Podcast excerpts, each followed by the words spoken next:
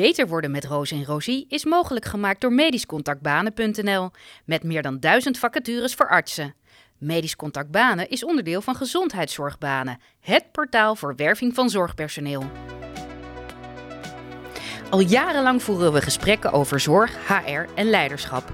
Binnen ons vakgebied, maar ook met elkaar.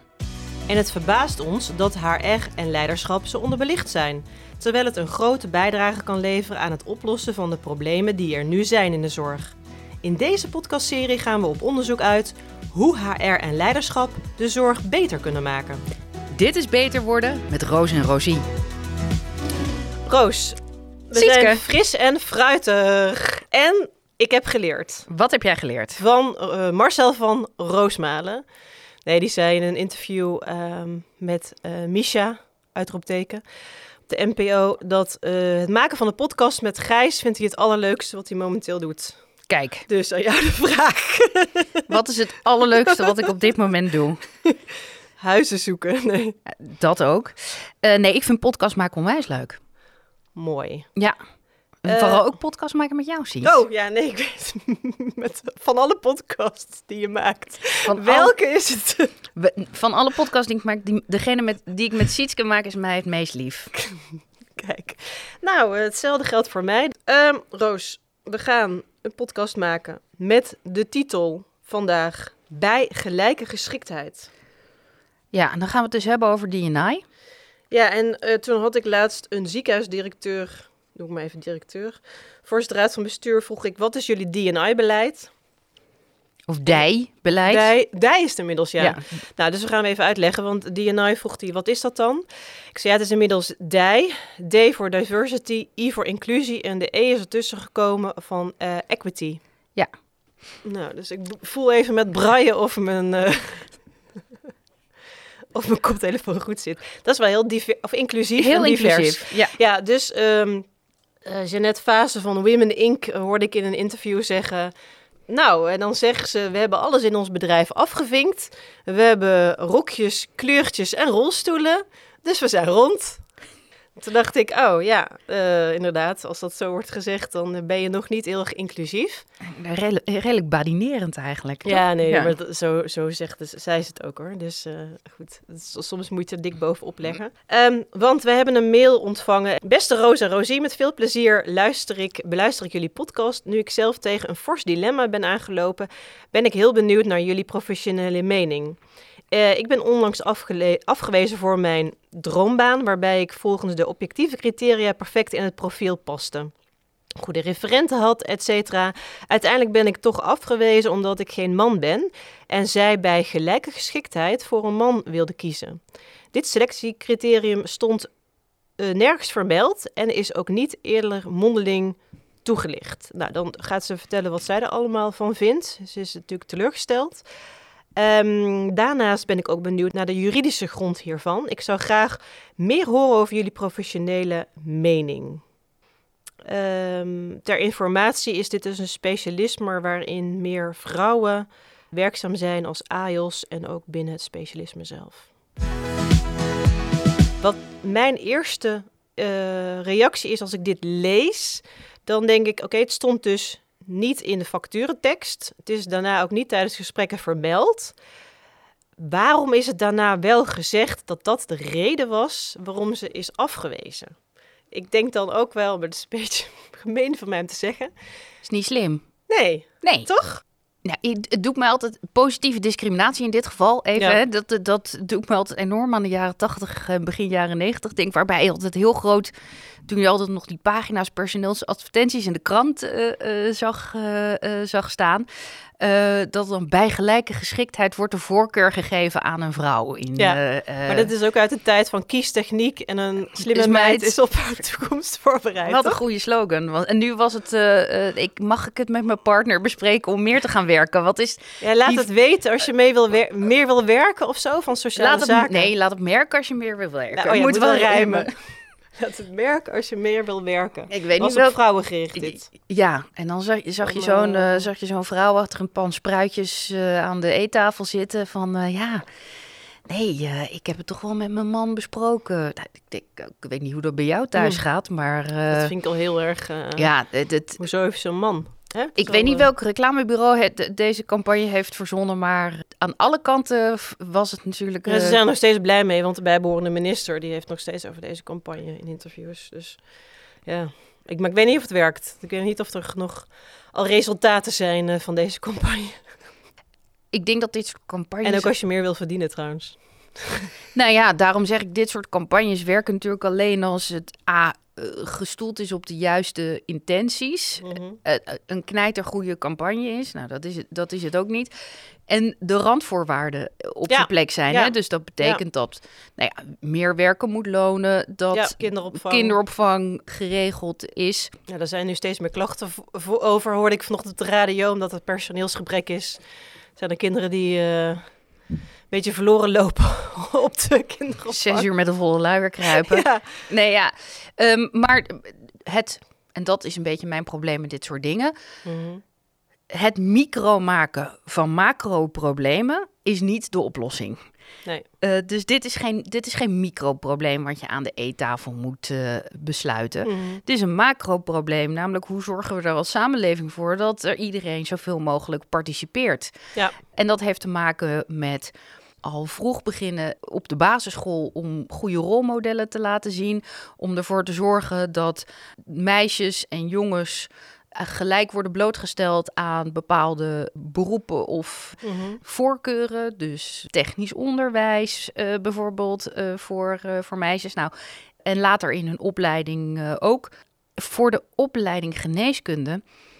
Uh, is geloof ik uh, zeventig procent uh, vrouw. Dus mm. dat betekent dat er dus een disbalans is. Uiteindelijk, in denk ik bijna alle specialismen, dat gaat zichzelf vanzelf uh, ja, uitfilteren. Ja, ja en, daar, en er is natuurlijk heel veel discussie. Het stond vorige week ook weer een medisch contactstuk over, voortdurend over uh, loting versus uh, decentrale selectie en uh, voordelen, et cetera, van, van, van diversiteit en de blonde paardenstaarten.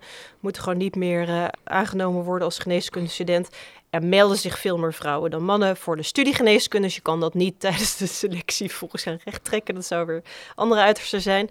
Dus het, het is gewoon wel, uh, en daarom bespreken we het ook... het is gewoon iets waar de hele maatschappij is hiermee bezig. Ja. Dus als we het nu even in ons format plat slaan... wat is klacht? De klacht is eigenlijk... ik ben uh, gediscrimineerd op basis van mijn geslacht. Gender. Gender, ja. Ja. Dat de is... diagnose is... Ja, er is een uh, uh, verschil in nou, er is een beslis- selectie. Ja, er is een beslissing gemaakt op basis van gender... die niet vooraf kenbaar was gemaakt ja. t- ten tijde van de procedure. En dan heb je eigenlijk de uh, oplossing of het behandelplan... kun je op deze casus heel klein maken. Ja. Namelijk, positieve discriminatie mag nog steeds... maar wel onder bepaalde voorwaarden. Dus het moet duidelijk zijn dat je een... een disbalans hebt mm-hmm. in de uh, organisatie. organisatie. Ja. De maatregel, positieve discriminatiemaatregel, moet zo kort mogelijk uh, duren. Ja. Uh, en hij moet inderdaad goed en duidelijk kenbaar zijn voor alle mensen die meedoen in de procedure. Ja, nou, zoals een beetje, zoals hebben het bekende voorbeeld van het T U uh, Eindhoven. Die zochten uh, hoogleraren en daar was van, uh, v- het mocht alleen maar vrouwen reageren. Daar is natuurlijk ook weer een uh, zaak van gemaakt. Toen was het van, nee, dat mag eigenlijk niet. Nu is het dan van, ja, vrouwen worden actief aangemoedigd om te solliciteren. Bij gelijke geschiktheid uh, zullen we kiezen voor een, voor een vrouw. Dat mag dan weer wel, ja. hè? Uh, dus daar zijn ook allemaal weer uh, regels, uh, regels voor. Nou, ik vind het ook, dat vind ik inderdaad wel vreemd dat die beslissing is genomen. Want je wil natuurlijk niemand uitsluiten uh, om mee te doen. En dan is de vraag van, ja, bij gelijke geschiktheid.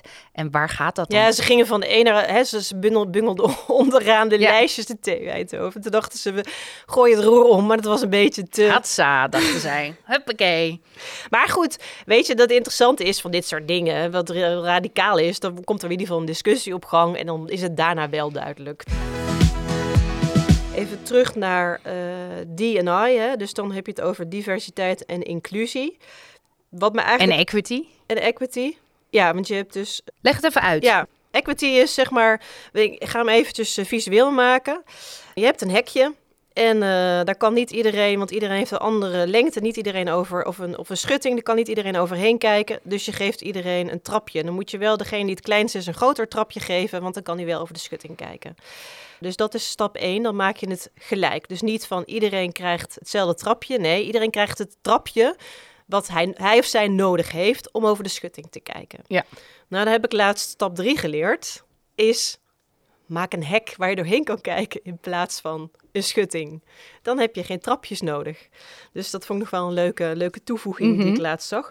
Maar dat is eigenlijk het verschil. Hè? Dus geef niet iedereen hetzelfde, maar geef diegene, datgene wat hij nodig heeft. Dus ja. in dit geval, als diegene kleiner is dan een ander, dan heeft hij dus een hoger trapje nodig dan een ander om over de schutting te kijken. Even heel erg platgeslagen. Ja, en op, uh, op uh, YouTube, maar ook op LinkedIn heb, heb je van die filmpjes die, mm-hmm. uh, die dat ook visualiseren. En dat kun je bijvoorbeeld ook met je team doen. En uh, dan heb je een soort van hardloopwedstrijd, maken ze dan. En dan is het mm-hmm. van... Zet een stap naar voren als, nou, en dan ga je bijvoorbeeld oh, ja. de zeven vinkjes zeven langs. Vinkjes, hè? Ja. Maar je kan ook zeggen van, de, en zeker de Amerikaanse versie van, zet een stap naar voren als je nooit zorgen ja. hebt hoeven maken of je de volgende dag voldoende eten of had. Of over de streepachtige. Ja, precies. Ja. En dat is ook om het fenomeen privilege uit uh, te leggen. Dus zet een stap naar voren als je uit een gezin komt waar je veel bent voorgelezen. Waar je ouders alle twee ja. konden lezen ja, dat, en schrijven. Ja, want er is ook een verschil tussen bevoor, bevoordeeld zijn en je bevoordeeld voelen of achten of pretenderen dat jij meer recht hebt op dingen. Ja, wat is nou dat privilege? En uh, dan zie je dus inderdaad dat als je je geen zorgen hebt hoeven te maken of je wel naar de universiteit kon of mm-hmm. dat je een uh, laptop had ja. uh, de, te kunnen studeren of uh, nou, allerlei uh, dingen, dan maak je je dus... Maak je dus visueel dat jouw belevingswereld gewoon anders kan zijn ja. of anders is dan die van iemand anders. Uh, en daarvan, daarvan uit, uh, vanuit die bewustwording, bewustwording kun, ja. kun, je, kun je verder gaan, uh, zeg maar. En nou zijn wij, uh, nou, bij alle twee vrouw. Uh, Vijf wij, vinkjes. Wij, wij uh, ide- identificeren ons ook als vrouw. En we ja. hebben alle twee een meer, in meer of mindere mate een blonde paardenstaart. Dus wij kunnen sowieso al een aantal stappen uh, mm-hmm. zetten op die lijn. Of wij hebben van nature al een trapje meegekregen, zeg maar. Waardoor wij ja, een bepaalde, bepaalde privilege hebben. Voor ons zijn voor dingen vanzelfsprekend die voor, voor andere mensen niet vanzelfsprekend zijn. Mm-hmm. Ja. En dat is inderdaad... Dus er, er, er is superveel, hè? Dus, ja. dus, dus ik kan hier ongeveer tien podcasts minder, minstens over maken. We realiseren ons ook dat we dus heel veel dingen ook vandaag niet aanstippen. Maar dat is ook omdat... Nu gaan we eventjes focussen op inderdaad het, het, het, het gender uh, ja. als, als diversiteitskenmerk, zeg ja. maar. Zeg maar even terug naar de casus, denk ik ook van... Ben ik benieuwd of de vakgroep van tevoren heel duidelijk heeft uh, afgesproken onderling van wat, wat zoeken we eigenlijk. Want soms dan, uh, dus ik vraag me af of het uh, vrouw zijn en het man zijn van de andere kandidaat die het geworden is dus. Of dat uh, datgene meebrengt wat ze expliciet zoeken uh, in het profiel wat ze zochten. Hè? Want in hoeverre... Uh, maakt het man zijn nou dat je dan ineens wel in dat vakje valt? Ja, nou, dat vind ik heel grappig dat je dat zegt, omdat ik gelijk... Ik sla altijd een beetje aan bij de term gelijke geschiktheid, omdat ik denk, er zijn zoveel v- verschillende mensen. Ja. Uh, het is vrij lastig om twee mensen te vinden die alle twee precies evenveel mm-hmm. uh, uh, geschiktheid uh, hebben. Uh, en het zijn uh, van man of vrouw... Uh, vind ik niet per definitie meebrengen dat, dat er een balans in je, uh, in je, in je team brengt.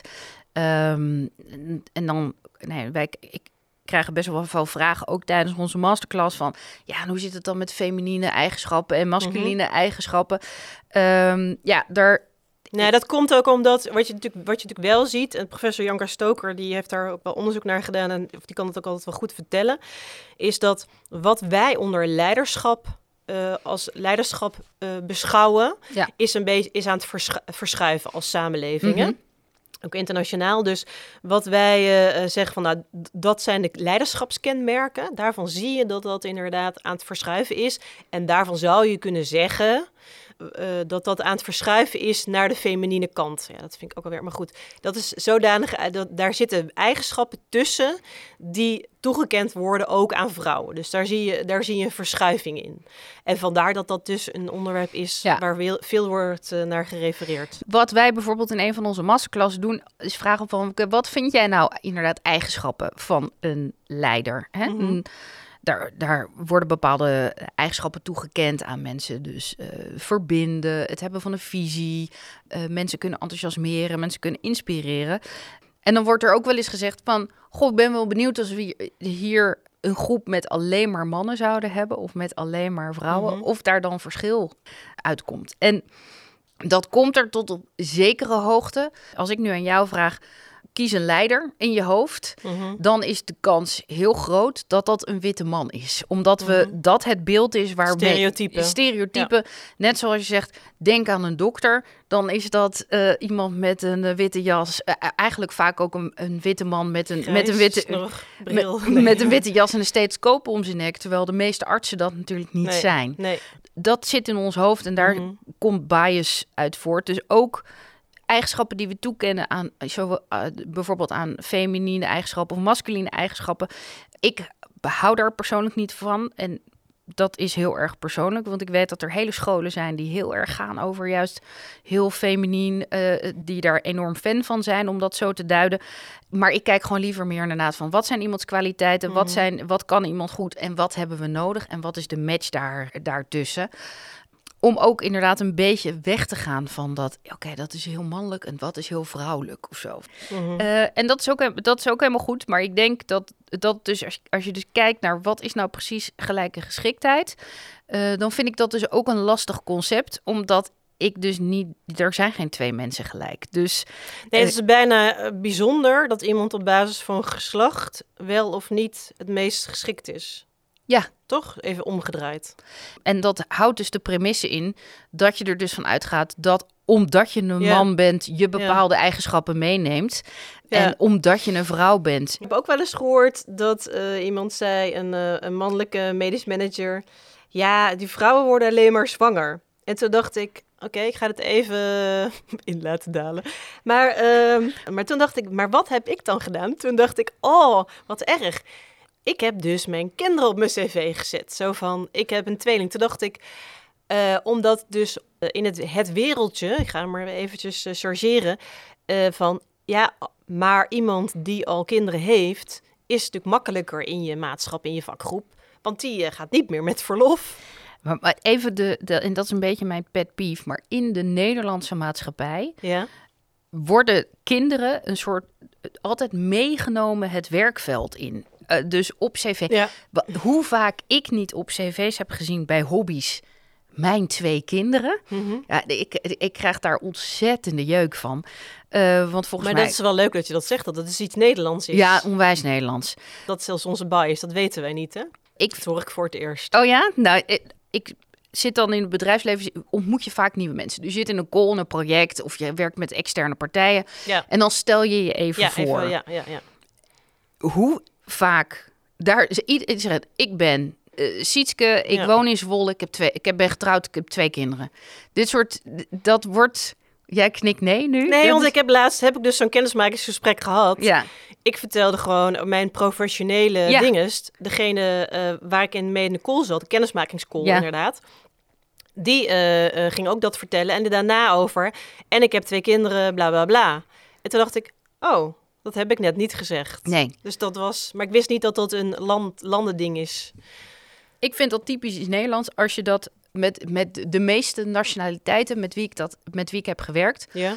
Wordt dat in een introductiecall helemaal niet gezegd. Daar wordt, als je dan, en dan zeggen mensen, ja, maar je moet toch iemand leren kennen. Nou, maar het feit dat jij twee kinderen hebt, zegt mij toch helemaal niet, ja, dat je je kan voortplanten, dat zegt het mij. Maar mm-hmm. dat interesseert mij vrij weinig als ik nou, in een zakelijk ja. gesprek met jou zit.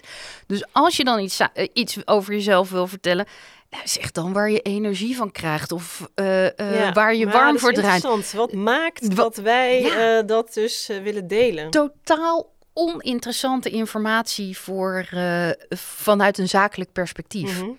Ja, dus fascinerend. Of je ze nou wel hebt, niet hebt. Uh... Het zijn nu mensen die schreeuwen, die zitten in de auto dit te luisteren en die schreeuwen, ja Roos, inderdaad. Dat vind ik ook. Andere of die zeggen, denken, ja maar het is juist toch heel leuk, want dan kunnen we het hebben over, uh, oh, ja. hoe ging dat nou bij jou cons- tijdens de pandemie ja, ja. met uh, de acute opvang. Ja. ja, precies. Maar het is wel zo dat ik ben vrij lang single geweest en uh, ik heb geen kinderen. Uh, dat als er zo'n heel rondje begint en iedereen zit vijf, oh, ja. dus vijf minuten te praten over, over zijn partner en ja. zijn kinderen. Uh, en, en, en uiteindelijk ben jij dan aan de beurt. Dan is het, nou... Mag je vijf minuten over je... Heb je een vis? Een uh, huisdier? Ja. Ja, maar het, ja. het zegt natuurlijk wel... Het is ook niet inclusief. Nou, het interesseert mij voor de rest niet zoveel. Ik heb altijd wel zat genoeg om over te vertellen. Maar mijn vraag zou dan altijd zijn... Blijkbaar definieert dit jou mm-hmm. als persoon. Ja. En ik vind dat interessant, omdat ik denk van... Ja, maar jouw kinderen en jouw partner... liggen niet binnen jou zelf. Ja, de, je, je partnerkeuze zegt iets over jou... en het feit mm-hmm. dat je kinderen hebt... of hoeveel kan iets over jezelf zeggen... maar dat, dat ho- nee, hoeft helemaal niet. Nee. Maar ik, ik zou graag willen leren... wat jouw drijfveren zijn... of waar je trots op bent of zo. Dus de, echt meer wat jou definieert als, uh, als persoon. Ja. Dus dat, dat is het ook een beetje, denk ja, oké, okay, nou, ik weet nu van iedereen uh, waar ze wonen. En uh, we, zijn, uh, we zijn tien minuten verder of een kwartier verder. Ik weet eigenlijk nog helemaal niks van nee. deze mensen. Dus dat is uh, ook... Ja, je... je had graag andere dingen willen weten. Nou dan. Ja, ook je praatje pot kun je dus een, op een bepaalde manier, uh, be- ja. bepaalde manier insteken. En daarmee is het dus ook zo dat hoe zorg je ervoor dat zo'n, dat, dat uh, op een inclusieve ja. manier gedaan wordt. En daarmee zeg ik dus niet van uh, uh, doe het helemaal niet. Maar het is misschien... misschien wel leuk om eens te kijken van... hoe kun je daar ook een soort van invulling aan geven... dat je, ja, dat je echt wat informatie hebt... waar je, waar je ook op werk wat mee, ja. uh, mee kan. Ja.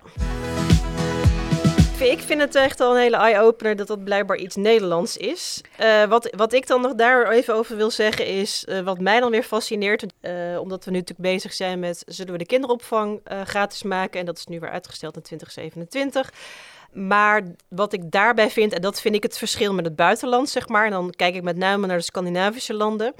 Wij framen kinderopvang heel erg van, dan kan je je kind daarheen brengen en dan kan je gaan werken. Terwijl ik denk dat kinderopvang heel goed, als je dat goed inricht, met heel veel a- aandacht, uh, dat dat iets pedagogisch uh, kan zijn.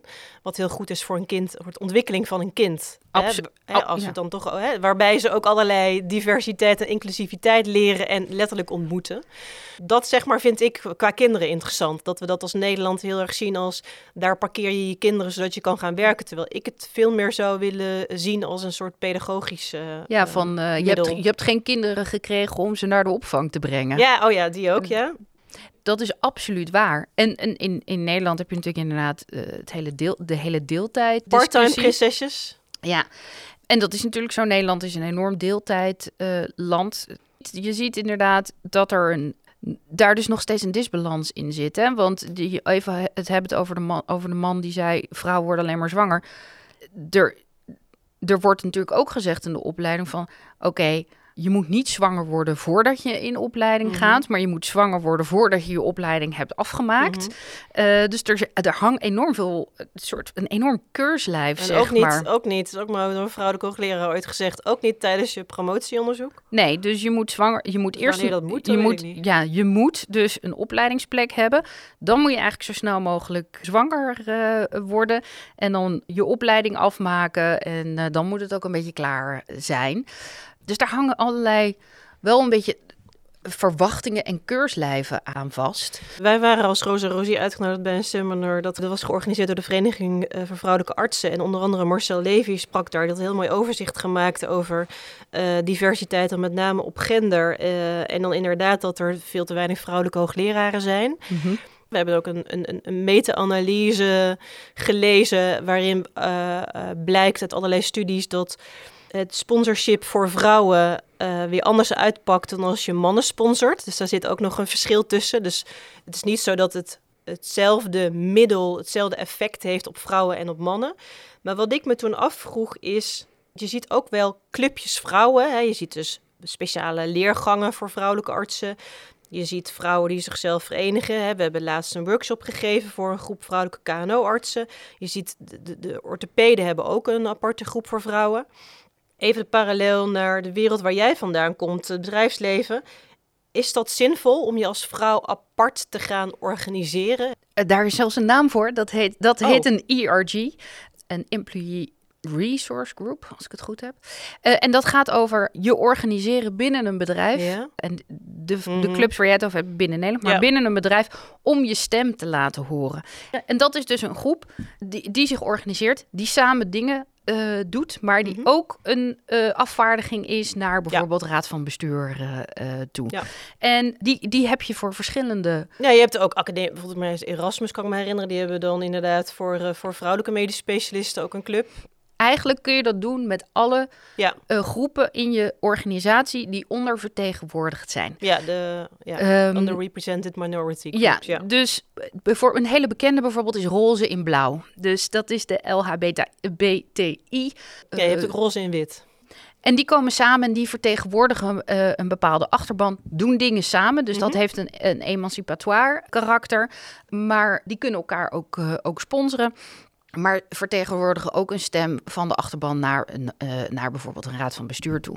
Die E R G's zijn heel vaak onderdeel van je uh, D en I of je D E I-beleid. Uh, uh-huh. En, er, er zijn, en sponsorships zijn er, uh, mentorprogramma's. En die kun je doen binnen de, binnen de groep, uh, inderdaad. Dus Women in Hupplepup Networks. Uh-huh. Je kan ook, zeg maar, mannen, uh, uh, jong ja. talent laten sponsoren. Hm. Wat je daar ziet, is dat het aantal biases bij senior leaders, in dit geval mannen, minder worden. Als ja. ze dus mensen mentoren mm-hmm. die niet ja, wit zeker of ook, man zijn. Dat, dat is een goed. En ik doet me ineens denken aan Katie Asscher. Zij... Uh, Zij heeft zich gespecialiseerd inderdaad in, wat, nou ja, eigenlijk wat jij zegt, hè, wat werkt daarin? En ook inderdaad bij um, financiële instellingen en zo onderzoek gedaan.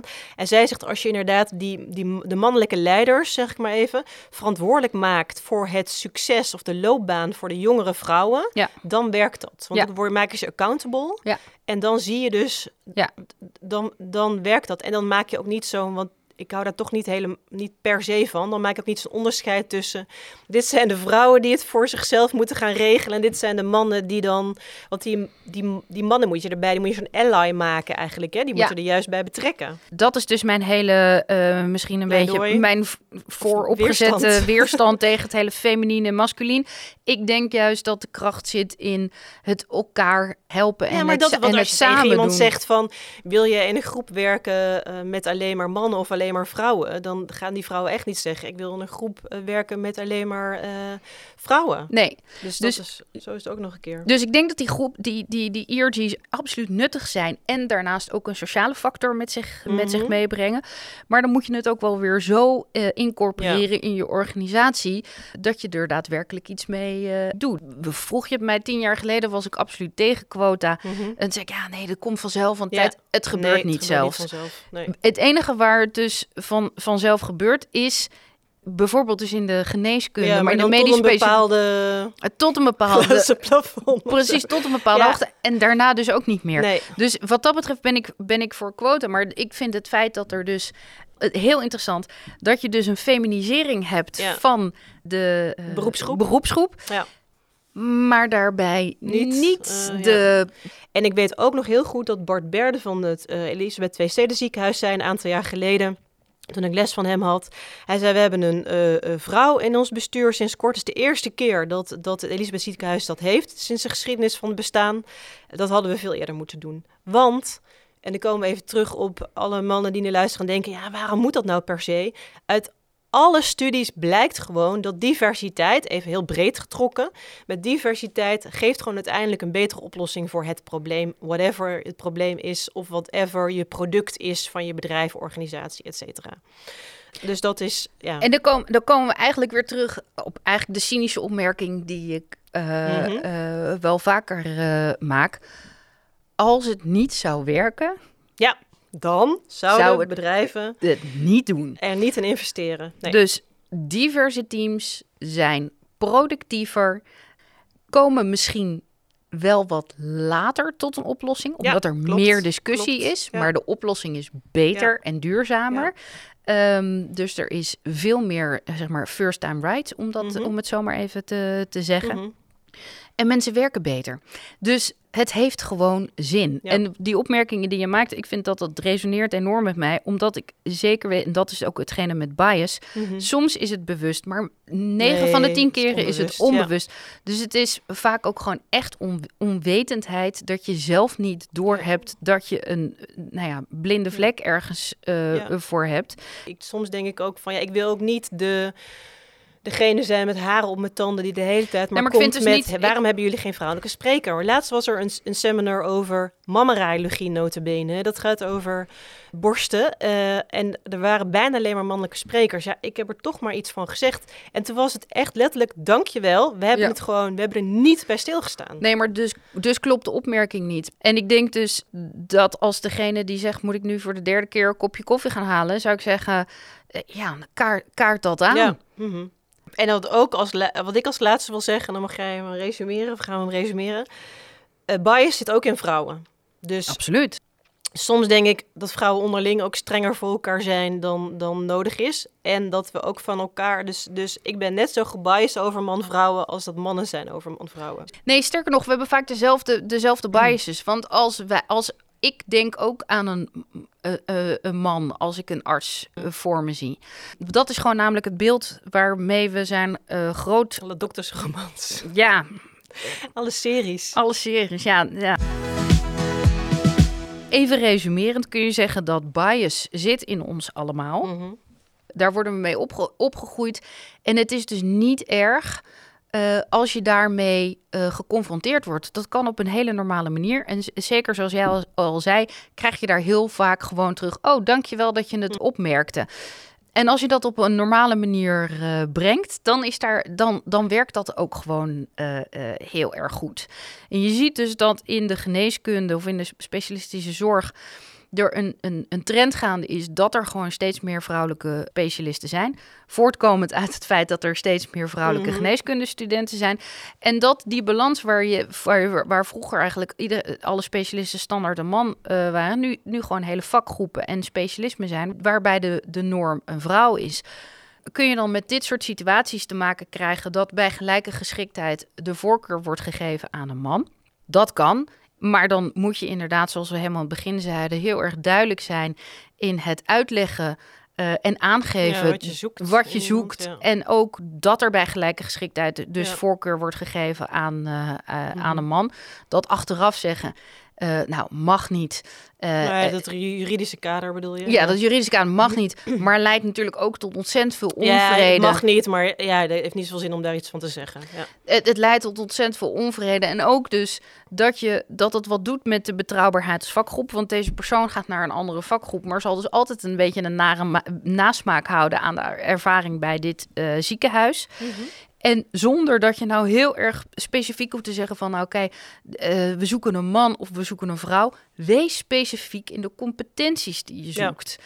Dus uh, als je iemand zoekt die uh, strategisch sterk is... en uh, leiding neemt en knopen doorhakt... Ja, kan, en het kan ook in persoonlijkheid zitten. Hè? Want en dat is een, heel veel... ja, en je ziet nu een man voor je... dan kan dat ook ja. net zo goed een vrouw zijn. En aan de andere kant, als je uh, iemand zoekt die verbindend is... en een, een wat rommelig verleden rechtstrijkt... en je uh, de vakgroep vertegenwoordigt in een, in een bepaald traject...